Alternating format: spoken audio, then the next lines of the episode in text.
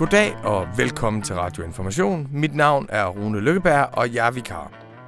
Anna von Sperling er på sommerferie, og i sommerpausen, der taler jeg med forskellige om nogle af de store temaer, vi har beskæftiget os med i løbet af året, og som vi nu får tid til at tale hele vejen igennem. Og vi starter, som vi plejer, med min sommersamtale med min gamle ven, mentor, leder og alt muligt andet, Bo Lidegaard, hvor vi vælger at tage en tur rundt om hele verdenssituationen. Vi kommer omkring krigen i Ukraine, USA, Kina, Europa, og hvad det egentlig er for en verden, der bliver skabt i de her utroligt turbulente tider, hvor klimaet kollapser omkring ørerne på os, mens vi kæmper med at få gennemført en grøn omstilling, hvor inflationen stiger, hvor energipriserne stiger, og hvor alle stormagter på en eller anden måde ser svækket ud, og hvor de institutioner, som skal få dem til at arbejde sammen, også er svækket. Men på den anden side, hvor vi har en global offentlighed med en samtale på et niveau og med en bredde, som aldrig nogensinde før i historien, hvor vi har en utrolig globalt oplyst offentlighed, nogle fantastiske samtaler på alle mulige forskellige niveauer, og hvor vi har en enorm aktivisme og entusiasme omkring sociale bevægelser, omkring demonstranter og forskellige former for protester. Det er, som den gamle Hølderlin skrev, hvor faren vokser, vokser det reddende også. Her kommer min samtale med Bo Lidegaard.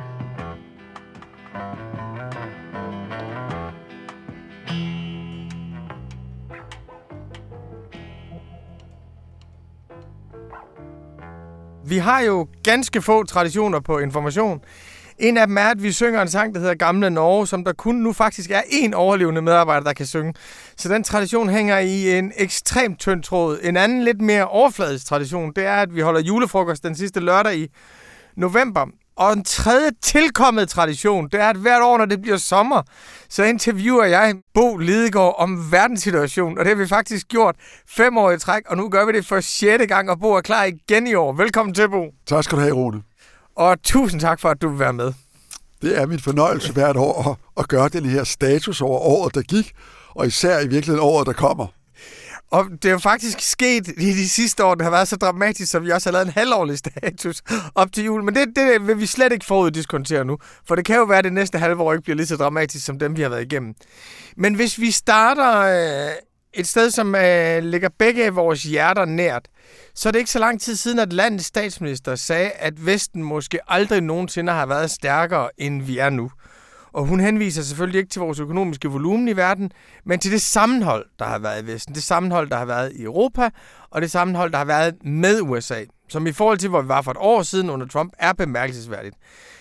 Hvordan ser du Vestens styrkeposition nu? Jamen, det er jo rigtigt, at vi står på nogle områder stærkere, end vi plejer at gøre. Øh, og det er også let at pege på, hvilke i Europa står vi mere samlet, selvom der jo også er stor splittelse mellem i virkeligheden øst og central og vest, men stadigvæk mere samlet, mere i stand til at træffe fælles beslutninger, på trods af alle forskelligheder, end vi har gjort i mange år. Og vi står mere samlet med USA. Biden-administrationen er jo den første nogensinde, der er lænet sig ind mod selve Europas centrum, mod Bruxelles, mod de europæiske institutioner, som de legitime talsrør for hele Europas vilje, og øh, har gjort det med stor succes, har skabt og er i gang med at udbygge et samarbejde på en række områder, digital, teknologi, handel, som går dybere end det, vi har været vant til, mere konkret, mere praktisk. Så i den forstand står vi stærkt. Men der er jo to, i hvert fald, meget vigtige mænder, man må så få til. Og det ene men, det er, at der er jo ikke én europæisk leder, der ikke blander begejstringen over øh, Bidens kritisering og respekt for Europa med frygten for, hvad der sker allerede til november ved de amerikanske øh, midtvejsvalg, og jo endnu mere om to år, når de skal vælge ny præsident. Og troen på, at det bliver Biden igen, eller en, der ligner Biden, er begrænset. Så derfor er der jo øh, noget, som man faktisk også kan kalde en udbredt frygt i Europa, for at vi lige pludselig er alene hjemme. Og den anden grund til, at det er et stort men, er, at hvis du spørger, hvordan Vesten står i verden, så står vi ikke stærkere. Øh, en ting er, at vi er jo en slags stedfortræderkrig med, med Rusland, altså, den kommer vi tilbage til, Øh, vores forhold til Kina er på en god dag anspændt, på en dårlig dag værre end det. Øh, og det er jo i høj grad lykkedes øh, Rusland og Kina at være dem, der sætter forståelsen af og opfattelsen af, hvad der sker i Europa, hvad der sker i Ukrainekrigen, hvad der sker i den globale økonomi. Det er dem, der, så at sige, har det globale syds ører, og det betyder altså, at vi står kollektivt, USA og Europa, svagere i forhold til denne verdens store vækstøkonomier og store befolkningscentre, svagere, mere udsatte og med en dårligere standing, end vi har gjort i årtier. Hvis jeg spørger ind til begge dele, så tager vi den, den, den første først, som handler om soliditeten i enheden i Vesten. Hvor skal vi sige, det andet er vestens kapital i verden. Så er der ligesom to udlægninger af, af krigens forår her. Den ene er, at nu tager Vesten sig sammen.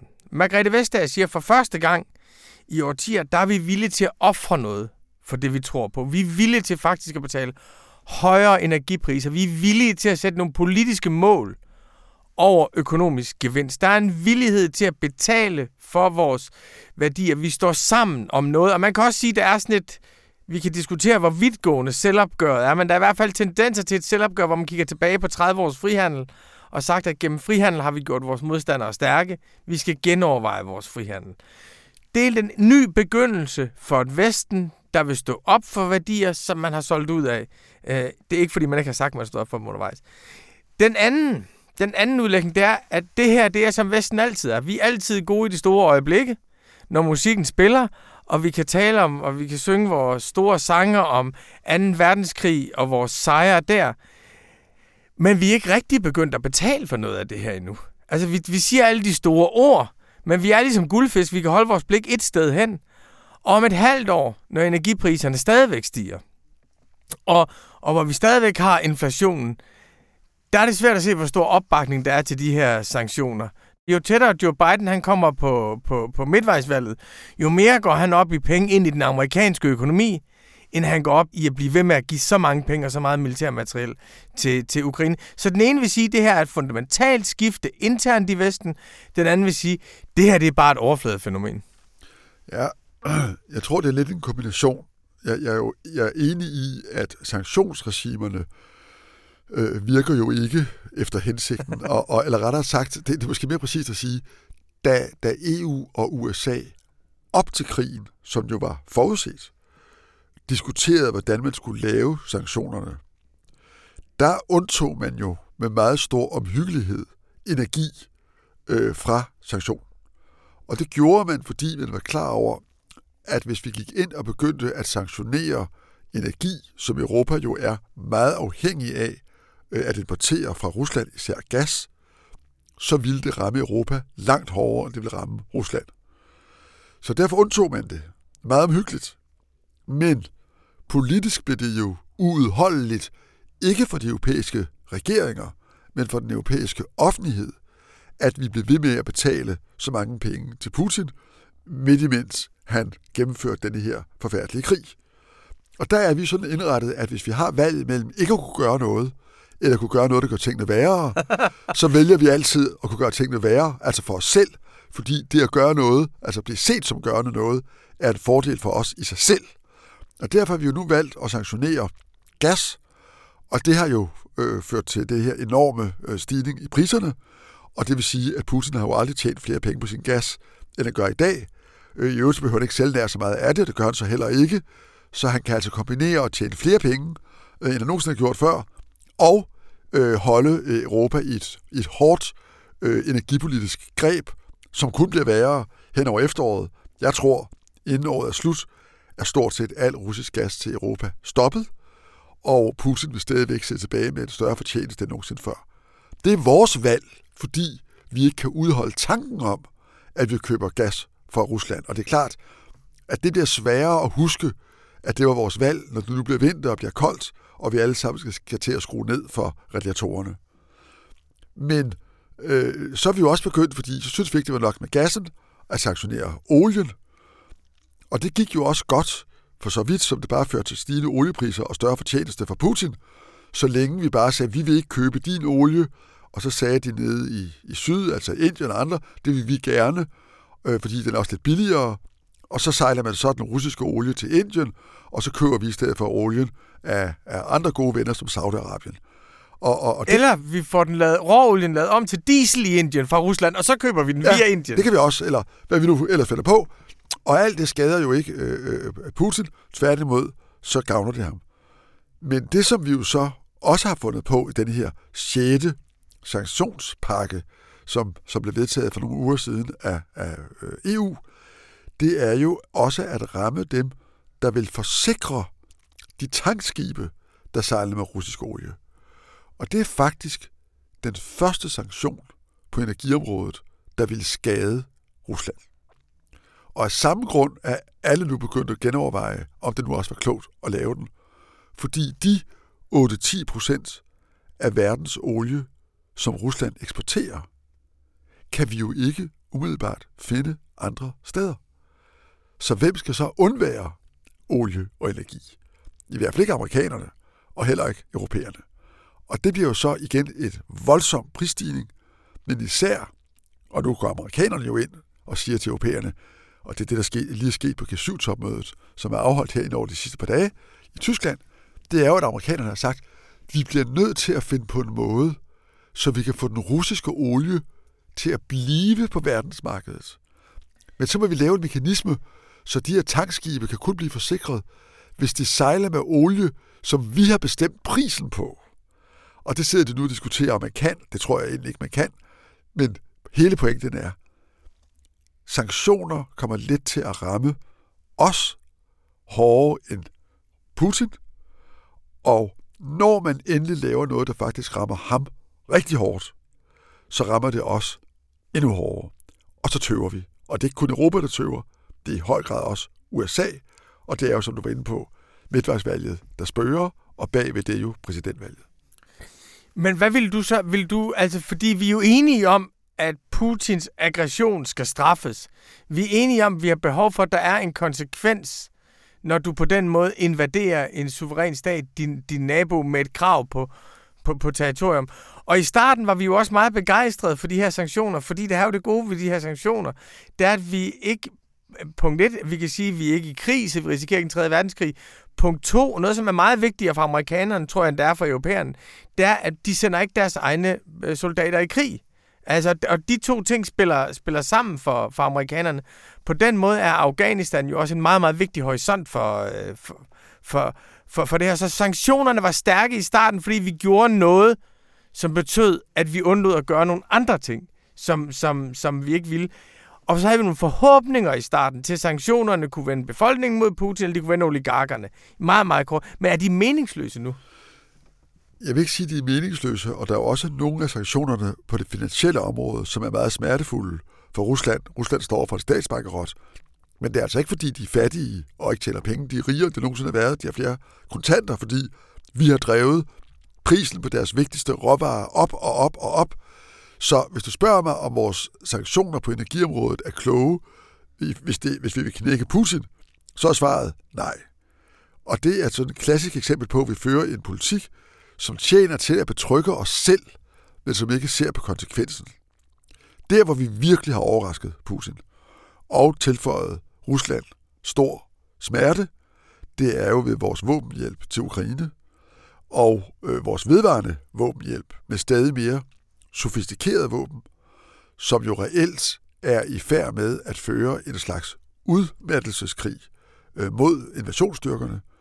Og det, som jo i stigende grad bliver klart, er, at selvom Rusland nu har taget de to østlige provinser, som sikkert hele tiden har været fokus for hans opmærksomhed, så er de på et, tids, på et stadie nu, hvor de faktisk næppe er i stand til at gøre flere fremskridt øh, i Ukraine, og hvor omkostningerne militært for Rusland er noget nær ødelæggende.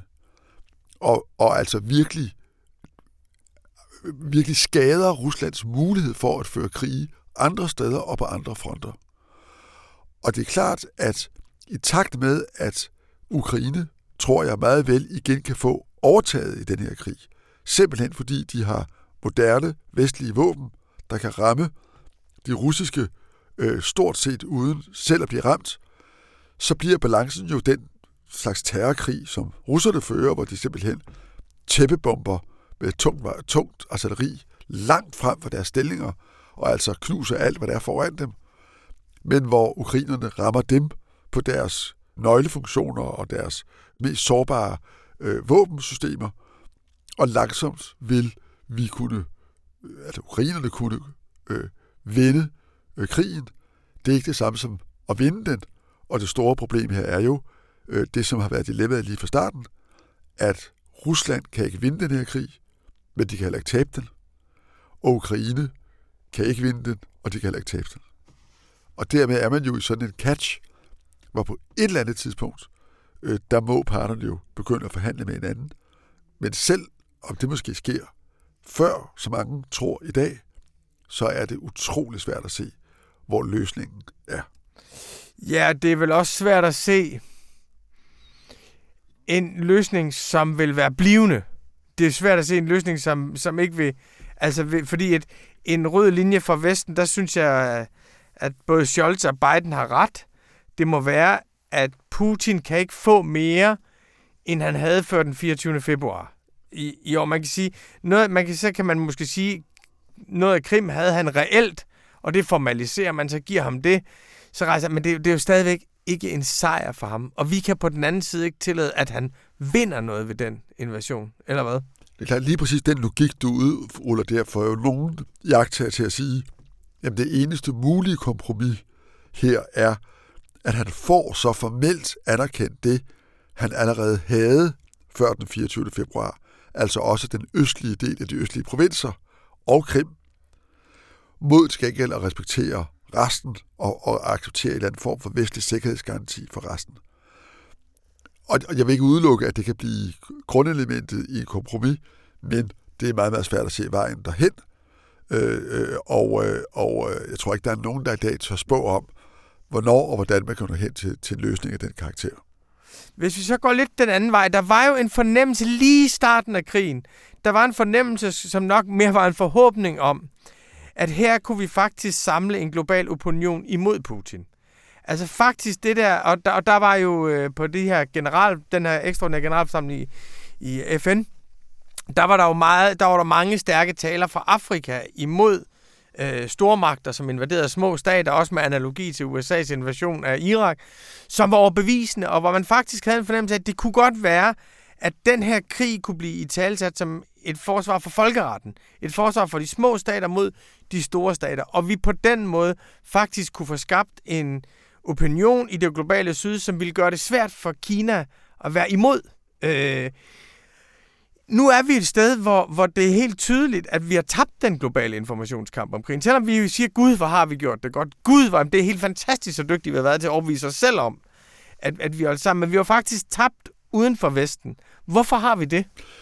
Det har vi jo af flere grunde. For det første har vi, han altså som sædvanligt, undervurderet både Ruslands og Kinas evne og vilje til at føre informationskrig meget offensivt. Øh, og der har vi jo lært meget i Europa, lært meget i USA. Brexit lærte os meget om, hvad man kan opnå. Øh, øh, valget af Trump lærte os meget. Og vi er blevet i nogen grad klogere skade. Men vi har så til gengæld overset, at præcis den samme type øh, propagandakrig foregår jo i hele den tredje verden, og øh, den vinder russerne stort, øvrigt bakket op af kineserne. Så du er helt ret, vi har tabt den. Jeg vil ikke sige, at vi nødvendigvis har tabt den definitivt. Der er jo netop den modgående tendens, du også peger på for generalforsamlingen. Og der er ingen tvivl om, at et land som Indien ser store, også store muligheder i en situation som den, vi går ind i her. Så jeg tror ikke, det er entydigt.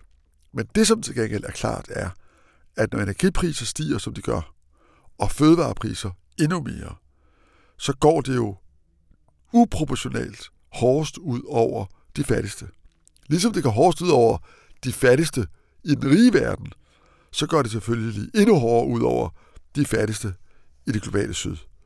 Og vores, jeg skal sige det så lidt polemisk, vores evne til at tolerere andres smerte, og, og egentlig ikke rigtig interessere os for den, og her taler vi altså om smerte i retning af, at folk, der i forvejen har utrolig svært ved overhovedet at få mulighed for at få adgang til energi, og nu mister den adgang, fordi de ikke har råd, og som har næsten ikke nok at spise, og nu ikke længere får nok, at for dem er det ikke indlysende, at øh, øh, øh, hvem der har bærer ansvar for den her krise i olie og gas, øh, i energipriser og i fødevarepriser. Og, øh, og det er jo en af grundene til, at Vesten presser så hårdt på for at få åbnet for korneksporten fra både Ukraine og Rusland ud af Sortehavet. Men netop fordi Putin er klar over, at ansvaret for øh, den mulige hungersnød, der kan blive resultatet, pilen peger i det globale syd, ikke på ham, men på Europa, så vil han jo stille politiske betingelser for at frigive de her fødevarer. Og de betingelser har jo at gøre med de indrømmelser, han vil have. Vi skal lave til ham. Det bliver meget, meget svært. Ja, det vil jo putte os i en position, hvor vi insisterer på noget i den rige del af verden. Der insisterer vi på vores eget i det globale nord, og det er jo ikke noget flatterende udtryk i den her, i den her sammenhæng, som har store omkostninger for dem. Men Bo, noget jeg er nysgerrig på, det er, i hvor høj grad er der her også en omkostning fra covid, som vi ikke er opmærksomme på? Altså, at, at vi har mistet goodwill i det globale syd på grund af vores vaccinepolitik, fordi vi startede med at give vacciner til os selv og gjorde det svært for det globale syd at få, at få gang i dem, og fordi vi øh, bremsede nogle forsyningskæder osv. Altså, tabte vi i virkeligheden allerede en del af den globale opinion i vores svar på corona? Lidt måske, men jeg tror egentlig ikke, det er det afgørende. Men jeg tror, det er mere afgørende, at i de sidste 10-20 år, er vi jo, altså hvis vi tager et meget store klinge, holdt op med at investere i Afrika. Og til gengæld er kineserne kommet ind med investeringer. Vi er holdt op med virkelig for alvor at gå ind i store infrastrukturprojekter i Afrika.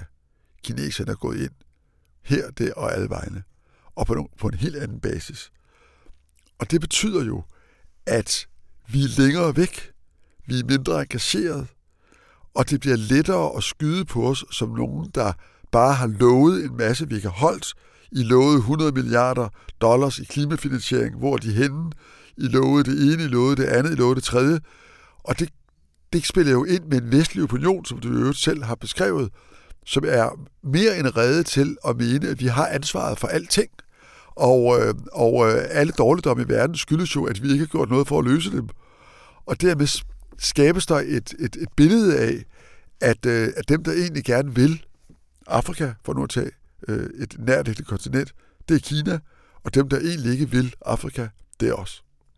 Ja, det er jo faktisk det er jo en paradoxal situation for den progressive opinion i Vesten. Det er, at i det 21. århundrede, der er det jo ikke de hvide, som er kolonialisterne i Afrika.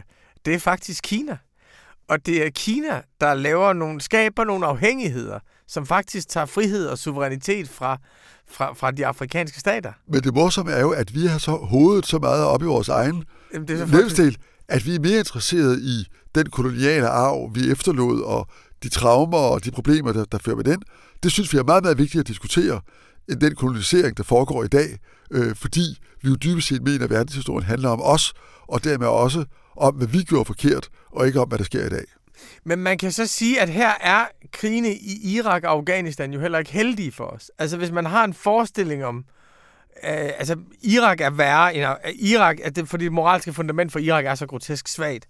Så, så, men, men det der med, at nogen, der bare, når, når det passer, så går vi ind og invaderer, og så siger vi det er for menneskerettighederne og demokratiets skyld, og mod terrorisme og alt muligt, og så forlader vi det i en eller anden form for oprørstilstand.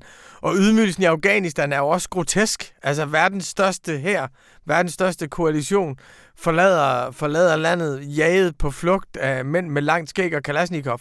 Og lader jo nu landet fandme, altså er, det er jo et frygteligt, frygteligt, frygteligt sted i dag, øh, Afghanistan. Altså på den måde har vi jo heller ikke været flittige til at afkræfte fjendebillederne af os. Nej, øh, og, og det skyldes selvfølgelig også øh, den der meget, meget tætte kobling, der har været i Vesten, siden 9-11, altså siden terrorangrebene i USA, om, at hvis man vil forsvare demokratiet, øh, så, så gør man det bedst med våben i hånd. Og øh, hvis man skal, skal udbrede demokratiet i verden, så gør man det bedst med våben i hånd. Og hele den meget, meget, meget dybe forbindelse mellem det, som vi også har hjemmekalder en værdibaseret udenrigspolitik, og militarisering af udenrigspolitik, øh, har jo været katastrofal.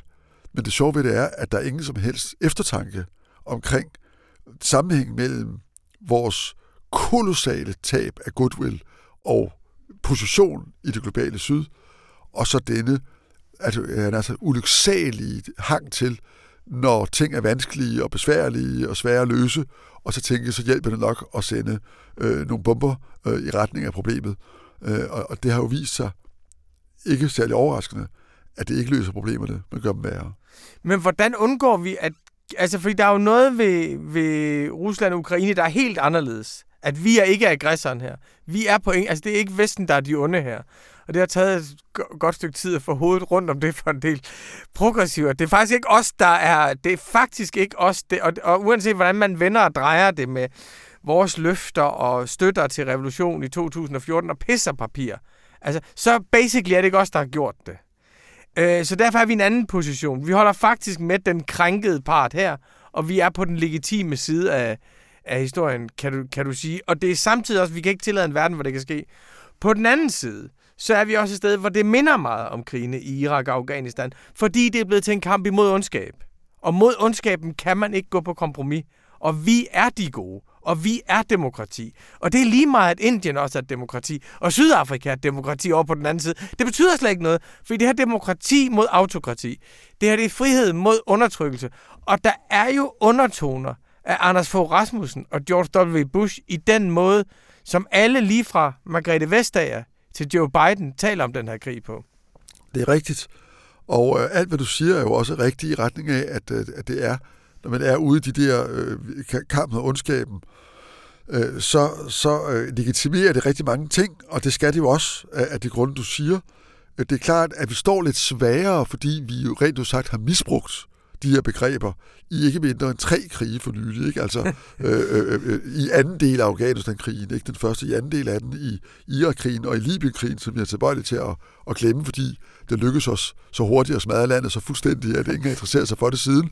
Men altså, det er jo altså, i virkeligheden forfærdelige eksempler på vores på vores selvovervurdering, og også letheden, hvormed vi går ind i de her meget omfattende militære aktioner, uden at have nogen som idé om, hvordan vi skal få bygget et land øh, på de steder øh, bagefter. Men når det gælder Ukraine, så er det jo, som du siger, meget entydigt, hvem der er aggressoren. Og det, som jo er vestens, kan man sige, dilemma, eller det, som de mennesker, der er tættere på det her, end, end du og jeg, øh, øh det dilemma, de står med, det er, på den ene side, så er der, tror jeg, i Washington og i de, i de store hovedsteder, en meget fast beslutning om at forsyne Ukraine med så stærke våben, og så meget ammunition, og så meget træning, at det rent faktisk ikke bare kan stoppe den russiske fremmarsch, men i et eller andet omfang også gør det meget, meget omkostningsfuldt for Rusland at holde de områder, de indtil nu har erobret. Så den beslutsomhed er der. På den anden side, det er der jo ingen, der taler højt om, så er der selvfølgelig også i de selv samme hovedsteder en opmærksomhed på, at forestillingen om, at man ligesom kan tilføje Rusland så dyb smerte, at det fører til et regimeskifte. Altså at man ligesom skal føre krigen helt i bund. Og nogen har jo haft de der udtryk om altså at smadre Rusland, eller skade Rusland vejet osv. Vestlige ledere har haft brugt ja, udtryk. Ja, ja, og ukrainske. Og det er klart, at der er et eller andet sted hos de ansvarlige ledere, er der en hårfin balance, fordi man vil gerne tilføje Rusland et nederlag. Ja, det er nødvendigt at tilføje Rusland et nederlag. Men det er nok ikke tænkeligt, at Rusland fuldstændig kan tabe en krig. Og det er, den store far er selvfølgelig, hvornår er vi på russisk territorium, og hvornår er vi på ukrainsk. Og en af de farer, tror jeg, som, som mange ser ind i, og som let kan blive et stort dilemma for os alle sammen her i løbet af efteråret, det er, hvis det lykkes Putin at stabilisere de østlige provinser lige akkurat nok til, at, han kan, at de kan erklære sig selvstændige, indsætter lydregeringen til at erklære sig selvstændige, og at de gerne vil indlemmes i Rusland. Så de lige pludselig øh, i russisk optik er blevet russiske. Ligesom Krim i dag i russisk optik er Rusland og russisk og har været det et stykke tid. Så er vi altså i gang med en erobringskrig ind i Rusland. Og så er de ubehagelige, den ubehagelighed, vi har ved øh, krigen pludselig mangedoblet. Og det er, jo, det er jo et eller andet sted i det spektrum. Undgå, det sker. Men samtidig, i en eller anden forstand, undgå, at Rusland føler sig angrebet. Det er der imellem, den ligger, og det er den balance, Washington, Berlin, Paris forsøger. Og så ved jeg godt, der er mange, der siger, uh, det er noget greb, noget snakker de også med Putin, og, og, og taler de også om, at Rusland skal på en eller anden måde være der bagefter. Og svaret er selvfølgelig, ja, det gør de. Fordi de ved jo, at Rusland skal også være der bagefter. Og derfor kan man ikke føre krig mod Rusland. Man kan føre krig mod den russiske invasion i Ukraine. Og det er den hårfine sondring mellem de to ting, den her krig står på nu. Og der er jo også en sjov ting her, som er, at på den ene side, så har vi absolut været vores verdensbillede. Altså, det russerne præsenterer som virkeligt, er for os uvirkeligt og propaganda. Jeg ved ikke, om det, vi præsenterer som virkeligt, at de ved, det er... Altså, jeg ved ikke, hvordan det... Men vi er fuldstændig uenige om, hvad der er virkeligheden her. Hvad er det overhovedet, der, der foregår? Hvem har ansvaret for hungersnøden? Hvem har ansvaret for det ene eller andet? Men der er til synligheden mellem de her to stærkt divergerende virkelighedsopfattelser.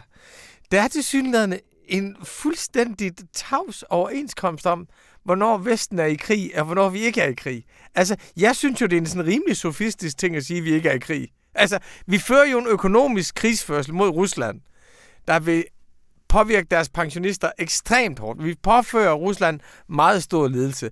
Vi pumper våben ind i, i, i Ukraine, og det er sådan noget med, jamen, de må godt række 70 km, men ikke 300 km. Ikke? Det er jo nogle meget, meget fine distinktioner i virkeligheden, som vi er fuldstændig enige med Rusland om. Så det er som om, der er sådan en, en, en, meget, ja, en meget avanceret konsensus i virkeligheden om, hvornår er vi i krig, og hvornår er vi ikke. Ja, jeg vil sige, lad os håbe det. Øh, fordi øh, man kan sige, det er jo den trods alt, øh, trods alt visse tilbageholdenhed fra begge sider, har jo at gøre med det, som har været den herskende militærdoktrin øh, blandt de to store supermagter, siden øh, atomvåbnet blev opfundet. Nemlig vidstheden om, at hvis man eskalerer en krig mod hinanden direkte, så er der et uhyrligt potentiale for ødelæggelse. Og derfor er begge supermagter jo trods alt rimelig forsigtige med den type eskalering. Og derfor er der den sådan ligesom inddæmning af, af krigszonen, som du taler om.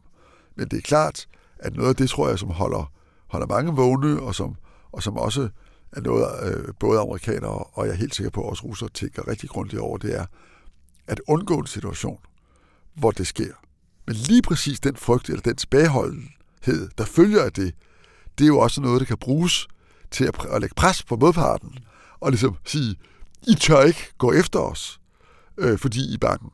Og der er det klart, at der har Vesten jo indtil videre i et vis forstand fået overtaget, fordi vi har vist, at vi var ikke bange for at bevæbne øh, øh, Ukraine og sætte Ukraine i stand til at forsvare sig selv. Men samtidig har vi jo også pålagt os selv mange restriktioner, som du er inde på, blandt andet ikke at være i Ukraine. Altså, man kan jo med en vis ret sige, at Putin også, ved, altså, han har jo ligesom restet lidt med de atomvåben, at han jo, du, man kan også sige, at han har alligevel formået at gøre os så bange, så da, de sådan, da polakkerne ville sælge de der MIG-flyver ind, ikke? der var det der sådan noget, som vi snakkede om derhjemme hos os, at bare Joe Biden, han siger, det skal vi ikke. Så Putin har jo også gjort det alle steder sådan på en civiliserende måde hos os. Bestemt. Jeg tror egentlig ikke, jeg har været sådan rigtig bange for atomkrig på noget tidspunkt i det her forløb. Men jeg tror egentlig mest ikke, det skyldes en overlegen strategisk indsigt for mig. Jeg tror, det skyldes, at, jeg, øh, at det er for abstrakt for mig. Har du været bange for, på det her tidspunkt, under den her krig, at det kunne udvikle sig til en atomkrig? Jeg synes ikke, man kan se på det, der sker, øh, og især ikke se ind i, hvor vanskeligt det bliver at finde en landingsbane, uden at man er klar over, at det er det der siden kubekrisen, det farligste, vi har været i færd med. Så, så jeg ved ikke, om jeg er bange for en atomkrig, men jeg er pinligt opmærksom på, at vi har sluppet nogle kræfter løs, øh, øh, også hos os selv, fordi der er jo hele tiden nogle mere radikale kræfter, som siger, lad os nu en gang for alle få løst det her problem. Øh, øh, øh, og det er, det er lige så fristende, det er, lige så øh, ekstremt farligt er det også. Så selvfølgelig er der en fare. Jeg tror trods alt, at den disciplinerende effekt af den gensidige ødelæggelse øh, øh, holder begge parter i ave. Men man kan sige, at baren er nok sænket lidt. Jamen, jeg tror også, at jeg tror, at hvis jeg skulle formulere det mere præcis, så er det en mærkelig krise, det her, fordi jeg bliver mere bange, hvis jeg tænker 10 minutter over det, end hvis jeg spørger mig selv inden for 15 sekunder, om jeg tror, der kommer en atomkrig. Altså, det, det, det er egentlig, egentlig mere det. Så har der jo været en vældig opblomstring i Europa, som jeg også gerne vil omkring, hvor man ligesom øh, har set øh, Ursula von der Leyen og kommissionen føre sig frem som sådan en geopolitisk aktør, på en måde, som vi ikke har været vant til før, også med nogle bombastiske udmelding om, at hun ville smadre den russiske industrielle base, øh, hvor, hvor, vi, altså, hvor du virkelig har set kommissionen og taler i sådan nogle... Øh, altså taler på en måde, som vi ikke er vant til at se EU-kommissionen tale, tale om. Og jeg kan ikke finde ud af, om det her er det en, et nyt EU, der faktisk kommer ud af det her. Eller er det bare taget, at de opfører, som de overhovedet ikke har en realitet til at bakke op? Jeg tror, der, der blandt de europæiske lande er en stærk bevidsthed om, at den samfundsmodel, vi med alle forskelle ufortalt har til fælles, altså en version af en skattefinansieret velfærdsstat, det er en meget truet dyreart i den store verdens jungle. Og øh, hvis ikke vi holder sammen og står sammen, så øh, kan vi meget let blive øh, komme på, på verdens listen over truede dyrearter, som, som kan, kan helt forsvinde. Og det betyder, at viljen til at arbejde tættere sammen i Europa, viljen til at nærme sig hinanden, nærme sig institutionerne, altså også kommissionen, er større end måske nogensinde før i vores levetid. Det er ikke det samme, som jeg tolker det, som der er et ønske om en mere federal øh, udvikling, og demokratiet bliver forankret i Europaparlamentet i stedet for i Folketinget, og alle disse ting, som for to, årti, for to årtier siden ville være det naturlige svar. Det er en version af det her, man fra starten har kaldt nationernes Europa, og som jo franskmændene elsker, øh, hvor, hvor, hvor du på en gang har stærke nationale stater, men samtidig binder sig sammen i et stadig tættere samarbejde. Og det er det, vi ser nu. Og det er klart, at så er der altid nogle, øh, der står lige i kanten af det, eller måske lige udenfor, eller som Ungarn i øjeblikket. Øh, og det må man håndtere, fordi sådan er det jo altid, når man faktisk har et demokratisk samarbejde. Fordi lande er forskellige, de politiske holdninger er forskellige, alle mulige andre ting.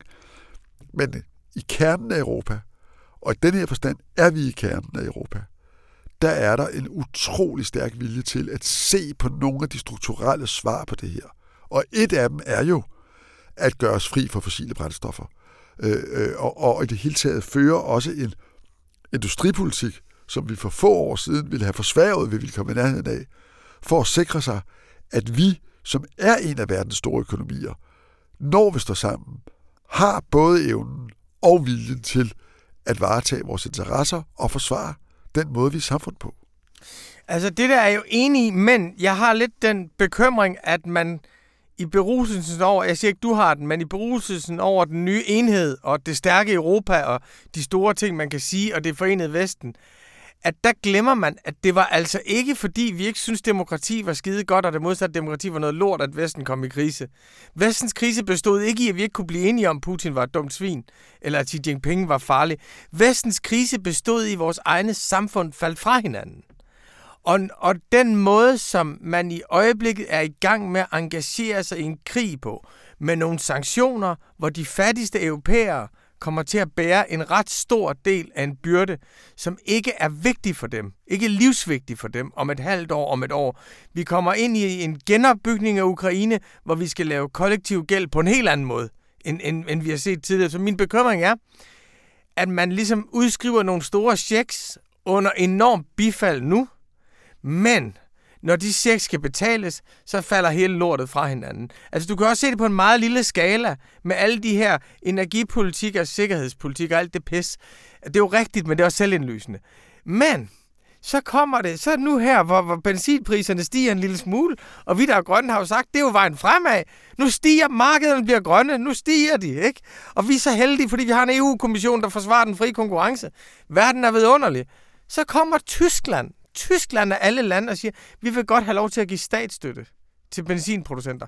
Frankrig kommer og siger, at vi bliver nødt til at sænke prisen på, på, på det her. Og det siger for mig lidt om, hvor bange man er for sine egne befolkninger, og derfor bliver man ved med at lade sig tyrannisere af Putin.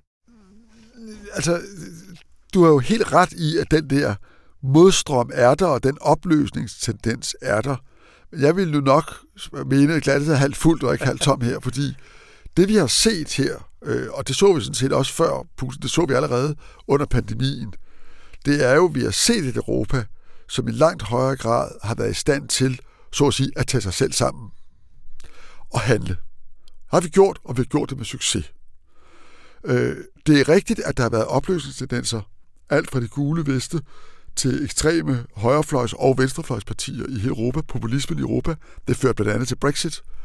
Men øh, det er også rigtigt, og det er mere rigtigt, at på trods af det, har vi ved valg efter valg set, at centret faktisk holdt. Det er de moderate kræfter, det er de demokratiske kræfter, der har vundet. Nogle gange lige akkurat, men stadigvæk. Og landene hænger faktisk sammen og står i det store hele sammen.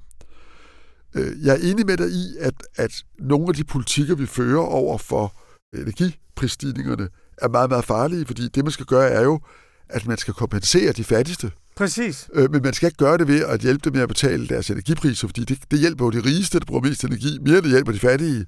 Så det er det forkerte instrument. Det er ikke den forkerte politik. Det er det forkerte instrument.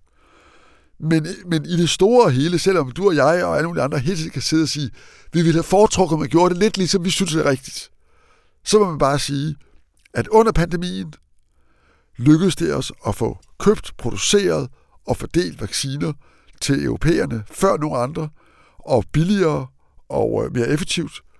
Øh, og nu i den her krig, selvom vi så at sige har nedkaldt en energikatastrofe over os selv, eller ikke katastrofe, men en meget stor krise, så kan jeg også se, at der er meget stærke kræfter, der er meget målrettet, meget konstruktivt, nu er i gang med udbygning af vedvarende energi, som jo er det svar, som det eneste logiske og varige svar på krisen. Det er klart, det, det løser ikke problemet på den korte bane, men det skulle meget gerne løse problemet i løbet af det næste årti. Men hvis du ser på det, vi i Europa har gjort siden finanskrisen, så har vi jo ligesom opfundet det der med de kvantitative lempelser. Altså, det vi har lige opfundet, det, det vi ikke kan finde ud af med finanspolitik, at det gør vi med pengepolitik i stedet for. Så derfor så siger vi, at øh, derfor siger vi, at vi kører bare, vi pumper penge ud i samfundet gennem bankerne. Vi kører med nulrente. Øh, der er alligevel ikke nogen inflation. Skide være om det. Så vi har ligesom opfundet en måde, som på en eller anden måde passer meget godt til det Europa, vi er blevet. Nemlig så de riges aktier bliver beskyttet, så de riges værdier bliver beskyttet, men så vi også får holdt hånden under de fattigste. Men vi er jo for enden af den politik nu. Fuldstændig. Altså, og, og det vil jeg bare sige, vi pådrager os nogle omkostninger, som vil ramme socialt skævt i øjeblikket. På et tidspunkt, hvor du har stigende renter, du har inflation, og du har stigende energipriser. Og hvor pengepolitik træder, der hænger ikke mere guld på det. Alt det er rigtigt, øh, men, men det er også rigtigt, at vi har nogle meget robuste økonomier, øh, nogle meget konkurrencedygtige virksomheder, ikke kun i Nordeuropa, men, men, men i store dele af Europa. Og selvom det er muligt, selvom det er langt fra sikkert, at vi får en økonomisk tilbageslag i form af en egentlig recession, altså en egentlig krise, hvor økonomien skrumper og ikke udvider sig, øh, Øh, så vil jeg sige, at Europa er bestemt ikke det sted i verden, der står dårligst rustet. Heller ikke, hvis vi går ind i en verdensøkonomisk krise. Øh, og, og jeg mener ikke, at vi står dårligst, dårligst rustet, hverken økonomisk eller politisk. Blandt andet fordi vi har skattefinansieret omfordelinger, vi har velfærdspolitikker, som netop i, i, i covid-krisen og pandemien viste deres styrke og viste, hvad vi faktisk kan. Så jeg er ikke helt så pessimistisk med hensyn til, at vi ligesom skubber en kæmpe byrde foran os. Jeg tror øh, faktisk, men, men, men det er jo noget, som, som økonomerne også skændes skændet om, så, så det er ikke sikkert, at vi to kan afklare det her i dag. Men der er jo også folk, der, der bestemt mener, at den meget accelererede udbygning af den grønne infrastruktur, som vi nu skal i gang med, i sig selv vil være med til at skabe vækst, altså eller modgå øh, øh krise, skabe arbejdspladser. Faktisk har vi jo fuld beskæftigelse. Det har vi stadigvæk. Vi har stærk købekraft. Så, så krisen er jo ikke øh, som en egentlig afmatningskrise. Og vi ved, at vi skal i gang med en grundlæggende nybygning af store dele af vores energimæssige infrastruktur. Og alt det er der et stort potentiale i. Så det er ikke sort-sort. Jamen, det er jeg enig i. Jeg vil bare sige, at i forhold til forestillingen om det er fit for 55, og den store nykendt, grønne nykendianisme i Europa, der er vi et lidt mere udsat sted i, i jo, dag, jo. vi var for og, og i det hele taget er, er hele den pakke, du taler om, som jo er Europakommissionens store udspil om, hvordan vi kan øh, accelerere vores, øh, vores øh, vejen frem med vores klimamål, øh, den pakkes instrumenter, værktøjerne i den pakke, er for mange af os vedkommende jo ret velkendte og, og traditionelle, og der er en grund til, at de aldrig er blevet indført i medlemsstaterne. Det er nemlig upopulære tiltag, og derfor tror jeg heller ikke nødvendigvis, at det er de tiltag, der kommer til at blive gennemført, og slet ikke den konjunktur, vi nu går ind i. Øh, men til gengæld tror jeg, at øh, det her bliver godt for den grønne omstilling på andre parametre. Hvis vi lige flytter fokus en gang, øh, fordi det her det, det, det, er en, det er en stor diskussion, som vi ikke kan afklare her. Det kan vi heller ikke med den næste, men vi kan besøge den. Vi har jo været vant til, når vi sidder og taler om verden, at USA bliver svagere og svagere. Politisk svagere og svagere, og, og et land uden nogen som helst form for kontinuitet. Og det er jo deres virkelig mangel på kapital i verden. Europa bliver stærkere og stærkere som kollektiv, men inden for en ramme, som er et svagere Vesten. Kina derimod har været vant til at se som en stigende stormagt i, i hvert fald i, i, i 20 år. Hvis du ser på Kina i 2022, så, så er det klart, at deres covid-politik virkelig presser dem i øjeblikket. Altså, det, det er jo nogle helt andre drastiske nedlukninger, de har været tvunget til. Du ser også nogle andre væksttal komme ud af Kina. Man begynder også at få en fornemmelse af, at det der med, at Xi Jinping skal være enevældig kejser for altid, det måske ikke er verdens bedste idé. Er Kina i virkeligheden i lidt en krise som, som, som ny stormagt, som vi har talt meget lidt om i forhold til alle de andre kriser? Ja, jeg mener, at vi har i nogen grad overset, hvor alvorlig krisen er i Kina, fordi vi har været så optaget af Ukraine og, og vores øh, nærmere problemer. Og krisen består jo dels i, at det som i første omgang af pandemien var en fantastisk effektiv strategi, altså nul tolerance-strategien, hvor man simpelthen holdt smitten helt ud af samfundet, den har jo vist sig at være nærmest uigennemførlig med omikron, og, og til synligheden også med de nye varianter, der er ved at sprede sig i hele verden. Og det, at, at ledelsen har holdt fast i denne her nul-tolerance, har jo ført til, at man har været nødt til at tage meget, meget drastiske midler i brug, og, og som nogle mennesker i Kina siger, øh, Xi Jinping synes at frygte spredningen af utilfredsheden med hans politik mere end spredningen af smitten. For det er jo det, der er sket. Mange af de nedlukninger, vi har set, har fundet sted i de store øh, industribyer, hvor folk jo er vel, velinformerede og, og jo velstående, øh, øh, og de er blevet meget, meget sure over den måde, de er blevet behandlet på. De og deres familier er blevet behandlet på. Så der er ingen tvivl om, at der er mere intern uro, utilfredshed, stillende spørgsmålstegn ved ledelsen i Kina, end der har været, altså igen i mange, mange, mange år. Og der er heller ingen tvivl om i mit sind, at øh, fordi systemet, det kinesiske, har vist sig at være så dårligt til at fejljustere, det er jo hele tiden det, at demokratierne trods alt vinder. Ja, ja. Det er jo vores evne til at sige, okay, det var ikke så smart, det her, vi må prøve noget andet. Om ikke andet, fordi en regering bliver, falder, og nogle andre kommer til, så holder Kina altså fast i noget, som er en ret katastrofal politik. Øh, øh, og det kommer til at koste dyrt. Og de sidste tal, jeg har set, peger jo på, at Kina måske i år kan gå i en egentlig recession. Og det er jo dramatisk, først og fremmest for Kina, men jo også for alle os andre. Derimod tror jeg ikke, der er tvivl om, at Xi Jinping, som jo skal genvælges for en, for en tredje øh, periode, som er uden forskelfælde siden mave, at det bliver han til efteråret. Jeg tror, han har et fuldstændig fast greb af magten. Men det er et sværere Kina, han bliver leder, øh, eller er leder for. Og selvom han jo siger, og også for nylig har gentaget, at han helt og fuldt står bag Putin, helt og fuldt vil honorere den ubegrænsede samarbejdsaftale, som de to indgik for ganske nylig og kort før krigen begyndte. At selvom han siger alle de her ting, så gør han det ikke. Altså, han er utrolig forsigtig med ikke at bringe Kina ind i en situation, hvor Vesten sanktionerer Kina.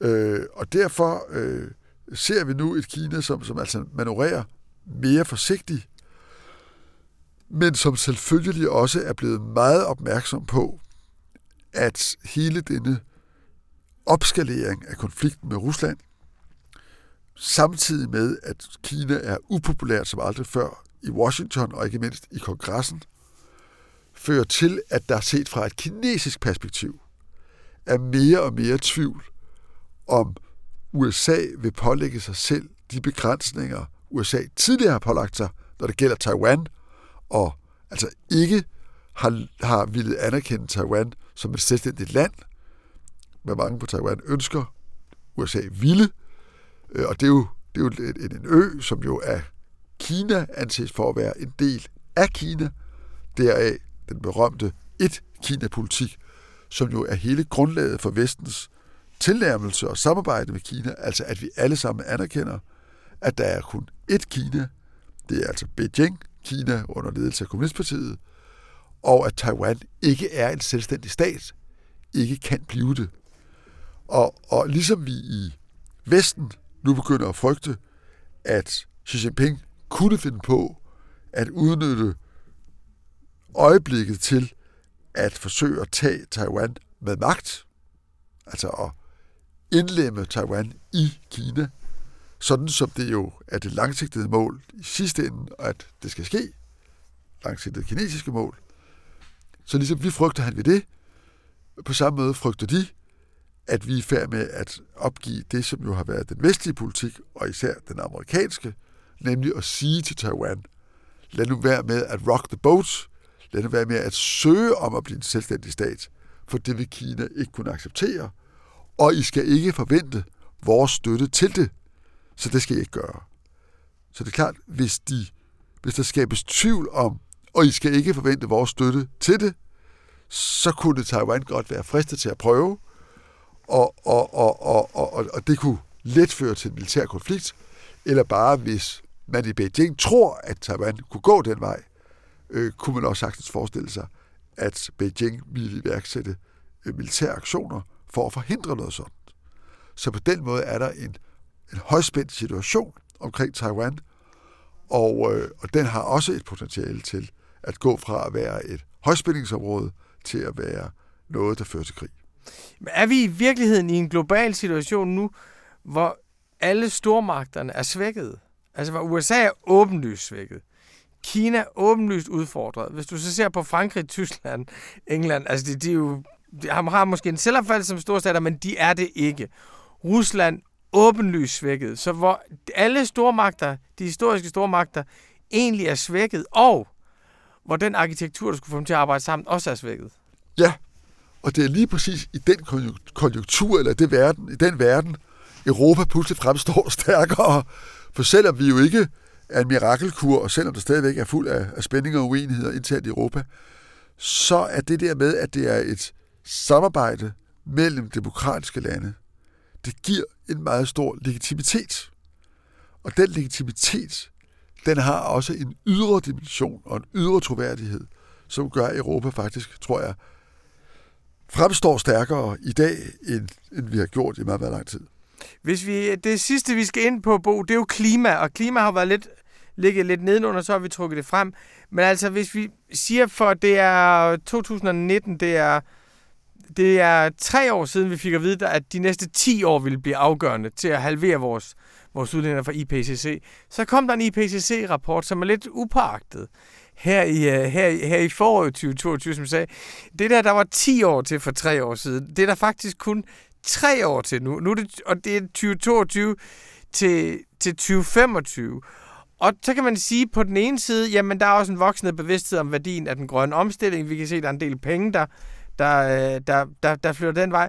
På den anden side må man også sige, at, at vi bliver også lidt udstillet for vores afhængighed af fossile brændstoffer i øjeblikket. Altså, øh, hvor optimistisk er du i forhold til klimaomstillingen på baggrund af det, der sker i øjeblikket? På den ene side er det jo meget, meget svært at stå op om morgenen og bilde sig selv ind, at vi holder os inden for 1,5 øh, graders opvarmningsscenariet. Der skal man altså være jubeloptimist. Nærmest idiot. Øh, og forestille sig, at rigtig, rigtig meget sker på én gang. Øh, og, og selv i det tilfælde, så er det jo alt sammen kun prognoser, som, som meget, meget let kan blive overshootet, fordi det simpelthen viser sig, at det går hurtigere, end vi, end vi troede. Så hvis du spørger mig, om jeg tror, vi er der, øh, det tror jeg ikke. Øh, men samtidig tror jeg faktisk, at den her krise, de stigende energipriser, men også bevidstheden i befolkningen om, hvor meget vi har snorksov i årtier hvor vi har jo vidst de her ting. Vi har jo vidst, at vi skulle gøre os fri af de her brændstoffer. Vi har haft teknologierne. Vi har kendt til møllerne og til solenergien. Og alligevel har vi ikke kun fået taget sammen til det, fordi der har hele tiden været noget, der gjorde, at vi ikke for alvor taget sammen. Der tror jeg, at den politiske vilje, den økonomiske vilje, er stærkere nu. Øh, og jeg tror, øh, illustreret også ved det, det er meget brede forlig, der bliver indgået her i landet for ganske få dage siden, og som jo virkelig har sit spejlbillede i noget af det, som EU-kommissionen helt parallelt sidder og øh, forbereder og præsenterer og får vedtaget. Der er altså en stærk vilje til nu at skrue op for det vedvarende energier. Så selvom vi kommer til i år og næste år og brænde alt det kul af, vi kan finde i de kulkraftværker, vi kan genåbne, og alt det gas af, vi kan få fat på, og biomasse, og hvad som helst. Brunkul. Selvom det selvfølgelig, selvfølgelig isoleret set er forfærdeligt, så er det på vejen hen mod opbygningen af et energisystem, som jeg tror stadig flere i dag forstår, er både mere stabilt og langt billigere end det fossile system, vi forlader. Men overgangsperioden mellem de her to ting bliver besværlig, turbulent, og om vi er der præcis om 10 år eller nu 8 år, det er jo svært at sige, men hvis man altså endelig skal sige noget om krigens virkning, så tror jeg, det går hurtigere nu, end det ville have gjort uden krig. Jeg, jeg tænker tit over, dengang jeg var ung, der var, øhm, der var det, man kæmpede for, når man kæmpede imod klimaforandringerne. Det var på en eller anden måde at vende tilbage til normaltilstanden. Det var, at vi tænkte sådan, klimaforandringerne, det var sådan en, det var sådan lidt ligesom hullet i ozonlaget. Det var noget rigtig lort, der var opstået, men hvis vi så lod være med at gøre noget lort selv, så kunne hullet lukke sig igen, og så, og så smed vi så, så sagde vi, okay, vi er færdige med spraydeodoranter og den slags pisse lort. Det var ret nemt, fordi de samme industrier, der havde skabt det, der ødelagde ozonlaget, de kunne så producere noget nyt, som kunne redde, redde ozonlaget. Men der var målet ligesom, at man skulle tilbage til en form for før ødelæggelserne med klimaforandringerne. Det ved vi godt, det kommer ikke til at ske. I resten af dit og mit og vores børns liv, der kommer kampen mod klimaforandringerne til at være en realitet. Så var der en periode, hvor vi sagde, okay, det bedste vi så kan håbe på, det er så Paris. 1,5. Og det er nok, udover at det er et meget, meget, meget abstrakt mål, og der er nogle feedback-mekanismer at spille over, som vi slet ikke kan gennemskue. Hvad er så egentlig målet for klimaindsatsen? Altså, hvad er det, du ser for dig, når du siger, det er det her, det, det, det, det er den her verden, vi kæmper for? Er det bare en, en lidt mindre ødelagt verden? Nej, det er ikke. Det er en verden, hvor det projekt, som vi jo, mange af os jo har kæmpet for i mange, mange år, ligesom får mere øh, træk igennem økonomien. Det er jo en, en, en verden, hvor flere og flere virksomheder øh, øh, øh, og forbrugere indser, at man kan faktisk både fremstille og forbruge det, vi gerne vil fremstille og forbruge, øh, uden at bruge øh, carbon, altså uden at brænde fossile brændstoffer. Og det vil sige, at det er en verden, hvor vi får gennemført den omstilling, som helt sikkert er turbulent, besværlig, også er besværlig for de fattigste dele af befolkningerne, men som faktisk er muligt. Og det bedste eksempel, det er sådan ligesom skuffeeksemplet på det, det er, vi ved nu, at man kan bygge billigere, hurtigere, bedre og mere effektive, mere langtrækkende biler med, med el end med forbrændingsmotorer. Og, og, og nu er vi så langt med det, så det er blevet øh, irreversibelt. Det løber ikke tilbage. For hvem vil købe en dyrere og mindre effektiv bil, øh, som forurener mere, men som i øvrigt også kører dårligere, øh, når man kan få en, der er bedre? Og den proces skal vi jo igennem i alle dele af det, vi laver. Vi skal kunne gøre de ting, vi gerne vil gøre, uden at bruge fossile brændstoffer. Og det vi er fuld gang med, det sker hele tiden. Vi kan lave grønt stål, vi kan lave dit, vi kan lave dan, vi kan lave øh, øh, øh, ikke udledende bygninger. Men endnu har vi aldrig følt rigtigt, at det var nødvendigt at gøre det. Og den bevidsthed, tror jeg, langsomt vokser, blandt andet på grund af Ukraine, på grund af sikkerhed, så vi i stigende grad faktisk vil gøre det. Så målet er ikke at sætte et eller andet stort globalt mål. Målet er at få det til at ske i den virkelige økonomi, og få det til at ske før snart senere. Jeg kunne virkelig stille mange spørgsmål ind til det, fordi på en eller anden måde har jeg selv fornemmelsen af, at det med elbilen nærmest er den største løgn om den grønne omstilling.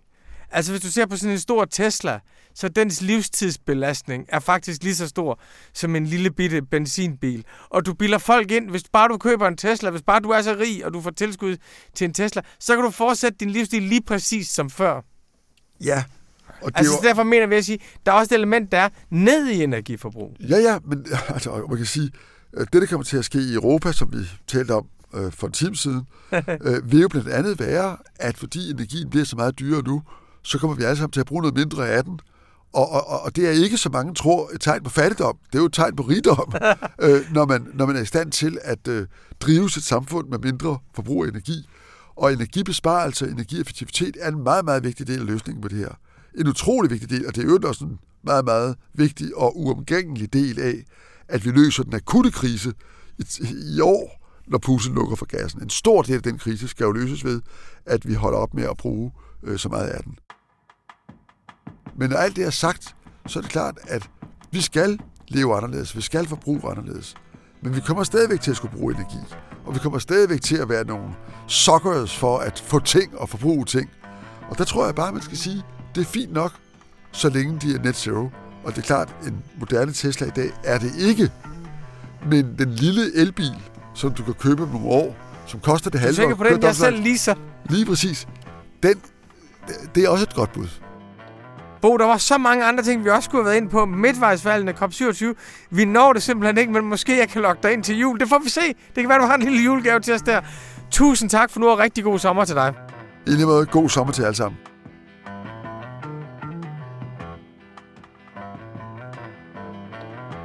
Det var min første sommersamtale med Bo Lidegaard, og jeg må desværre skuffe at sige, at Anna von Sperling er ikke tilbage næste uge.